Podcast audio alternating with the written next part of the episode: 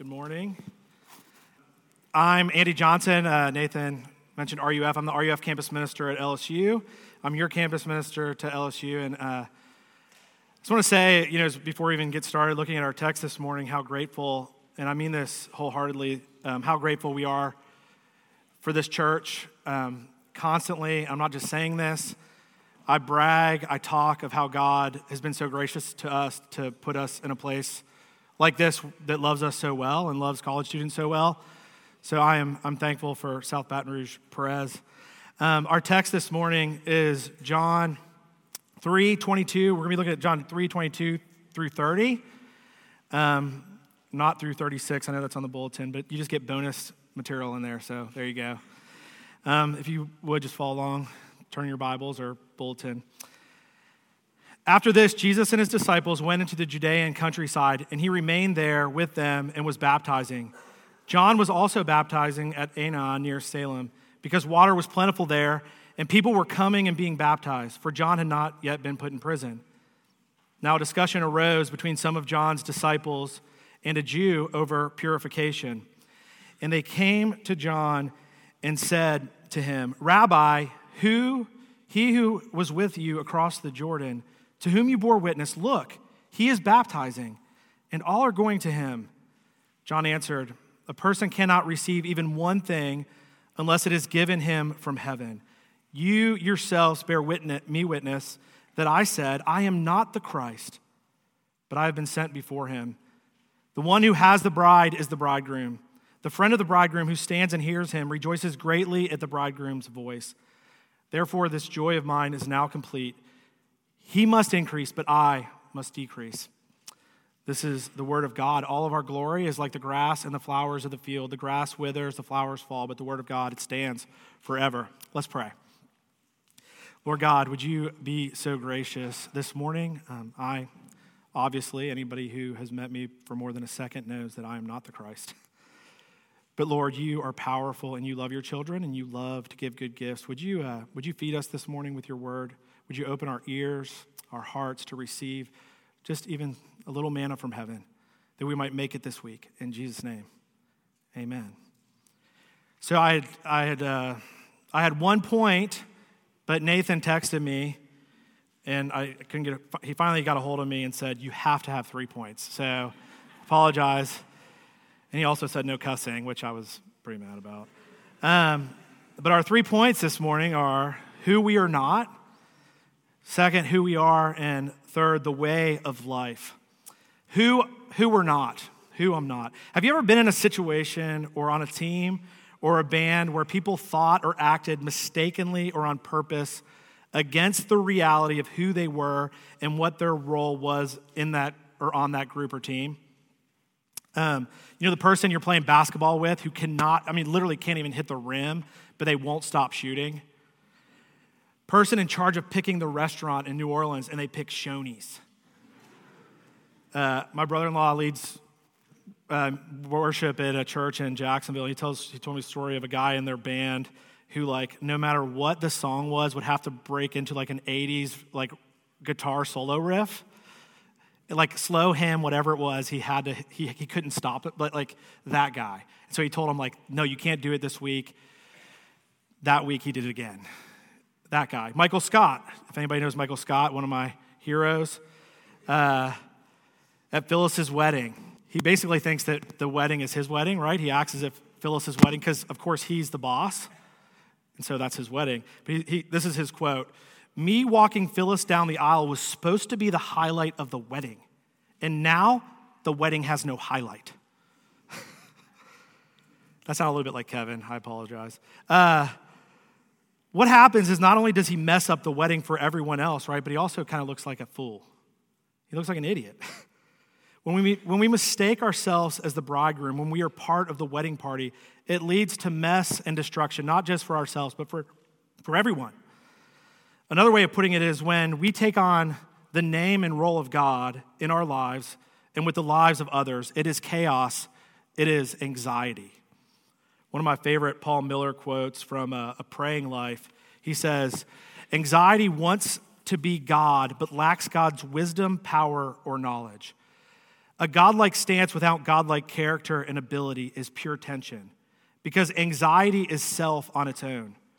It tries to get control, it is unable to relax in the face of chaos. Once one problem is solved, the next in line steps up. The new one looms so large, we forget the recent deliverance. You know, one of the most foundational and one of the biggest struggles that all of us have is realizing, believing, and living as if we are not God. It sounds obvious, and sometimes we do believe it, but it is a struggle, and the struggle is real. So, John the Baptist was out doing his thing, baptizing people, when his disciples say, Hey, look at the comp, look, look, Jesus, what's up? Look at Jesus. What's up with this? Everyone's going to him. We're out here doing this, but now everyone, he's taken away all of our chances to baptize, man. And John says, Whoa, whoa, whoa, whoa, whoa. Everything good comes from above. I've already said it. Let me say it to you again, guys. I'm not the Christ. I'm not the anointed one. I'm not the Messiah. I'm John. It's me, Johnny. Juan. He might not have said that. But I've been sent, then he says, But I have been sent here to prepare the way. But I'm not the I am. I am part of his kingdom, but I'm not the king, guys. This is not my wedding. It's something we say to our kids a lot, and I think kids and parents need to know this is um, you are not the king. We are not the king. You know, your kids want something, they think they deserve it. You're like, it's not your world. It's not your kingdom. And I think this, as much as them, I need to hear that. I'm not the king. You know, the same words Peter, I think we'll, we'll be hearing from this in a, in a few weeks or months or whatever. This, we're doing a series here, by the way. If you're new to our church, please come back um, and hear Nathan next week. uh, there's a chance for you to come twice. Uh, he's doing a questions God asked from the Bible. And remember uh, Jesus' question to, to Peter Who do you say that I am? And Peter said, Some say Elijah or a prophet or John the Baptist. Jesus said, No, who do you say that I am? And, and Peter's response is, You're the Christ. Today, I want to start with a point that is so obvious that you think and I think that I get it, and you think that you get it. But our lives, I think, say otherwise. You are not the Christ. You are not the Christ. Maybe, you know, there's a lot of ways I think we see this in our lives, um, and I'm not going to go exhaustive on a list, but I mean, you don't have to look far in your own life. Just ask your family how you try to be Jesus and how it's not working. But do you ever get stuck in your own head? Um, man, I wish I was more articulate or running things over and over again. I should have said that. What was I thinking? Ah, maybe, maybe that's you.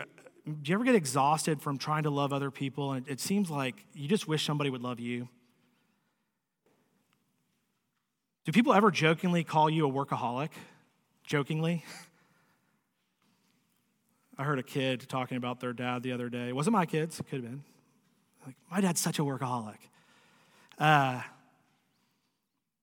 maybe it shows up your, your you know, messianic complex by being worn out trying to prove your competence to yourself, to your parents, to your friends, to the world around you. Maybe it shows up with, with tiredness just being tired over the fear and worry and the anxieties um, that seem to come over and over again. Maybe it shows up um, just being worn out by not having a voice. Maybe you just wish you had a voice in this world and you feel like you wish you could make things okay and you just can't.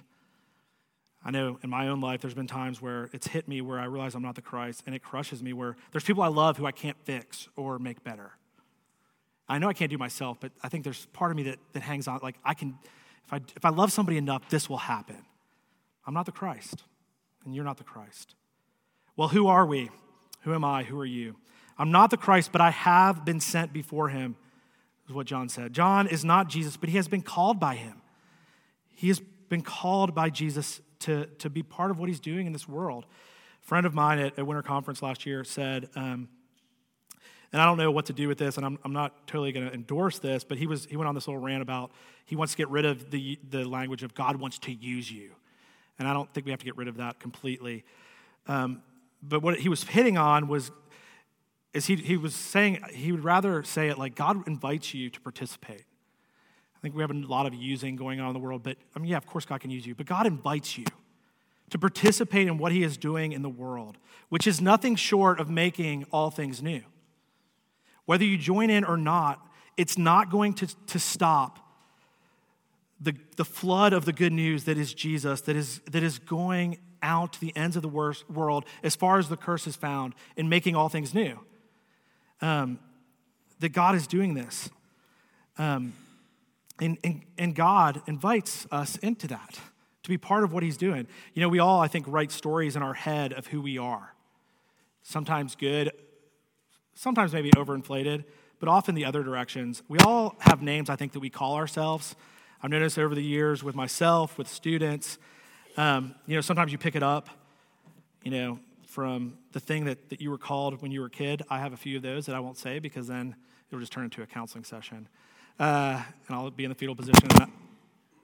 Fat. I don't know. What, what, what do you, when you, when you think, think about yourself, lazy, stupid, failure, not your sibling, burden, unlovable? What are the lies that you like to call your, what do you know yourself as sometimes? Like, what are those lies? Who are you? Well, here, here's some good news. If you're a follower of Jesus, you have been adopted into his family.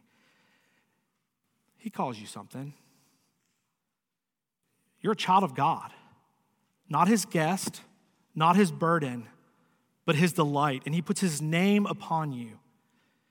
This is a big deal. It's a big deal. Think about, I was thinking the other day, like, if you get something embroidered, which people in the South like to do, um, it says something, right? When you put your name on something, like one is no one else will want it, but no, that's a, that runs the whole point. Uh, but uh, but it, it's a big deal to put your name upon something because names are, are important. But Jesus has gone further, right? He hasn't just put he hasn't just embroidered his. I mean, he's he's given you his name. You are not the Christ, but you are a royal image bearer of God. You've been created for a purpose. He has gifted you uniquely as you. And by the way, I'm preaching to myself, obviously, I think. You are the only you in the history of redemption. Did you know that? You're not called to be Paul. You're not called to be Nathan, unless you're Nathan. Nathan, you are called to be Nathan. Turkey, that is. Uh, but you're, you're the only you that's been called you in the history of redemption. Some of us, I think, need to realize that, that our identity isn't broken goods or, or what we've had or what we've done in the past or what has been done to us in the past or even the present. You have a name that is so much bigger than that lie. You're his child. You are gifted and designed and invited to participate in God's redemptive work in this world, which he is at work in you to do as well. You're invited to lay down your weapons on yourself and those around you and step out and do dangerous, wonderful, redemptive things. Right? It's often the areas where we feel most out of control, where we want to be like, because we want to be God. It's those areas where we feel most out of control that we do not go to. But it's often in those areas where we experience Jesus the most. But, uh, right? Do you ever find that? I mean, I think the areas of my life that I try to like hide from them or I'm so afraid of, it's because it's, it's scary, it's out of control. But often there is where you find um, Jesus at work. You've been invited to grow and deal with some of the stuff that haunts you, to let people in, to let people love you, to not use people, to not be right, to ask for help. And I'm horrible at that, by the way.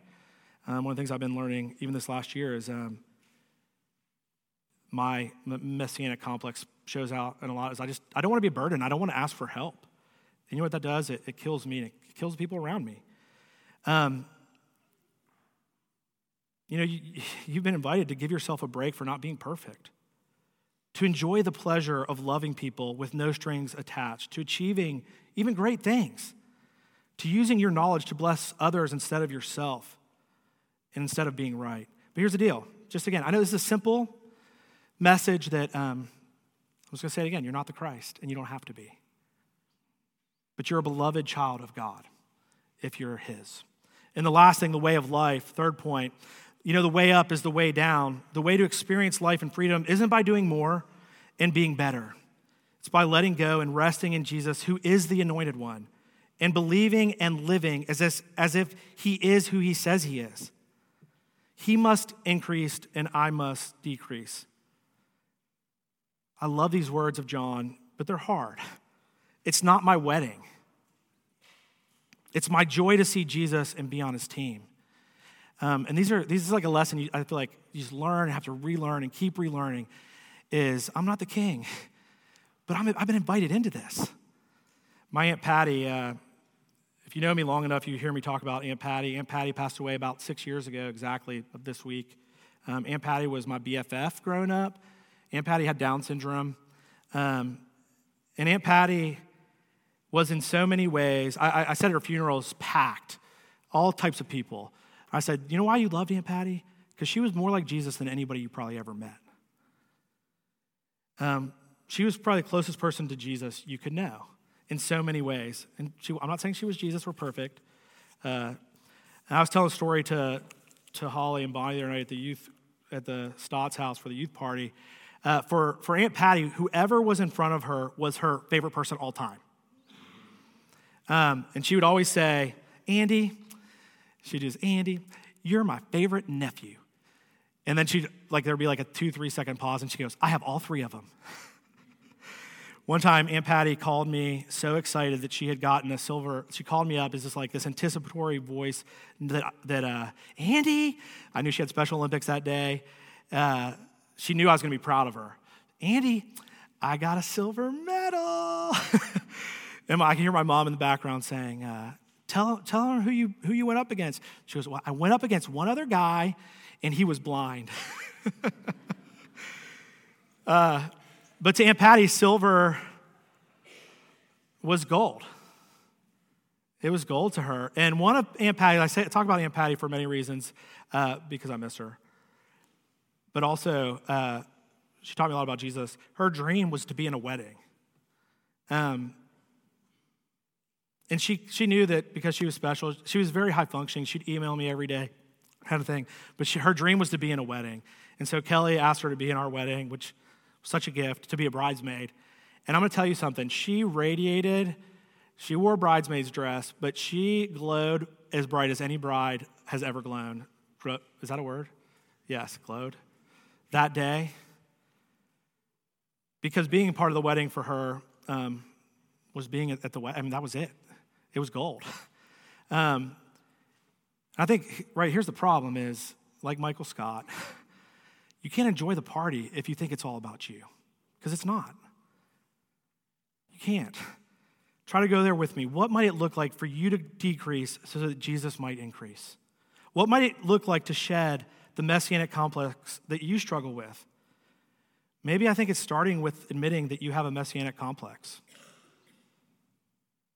I mean, I know the start of school this week, I was having some, I know 95% of y'all aren't as emo as me, but uh, I was having those moments, start of school, like, you know, like, I mean, literally we have to stop and be like,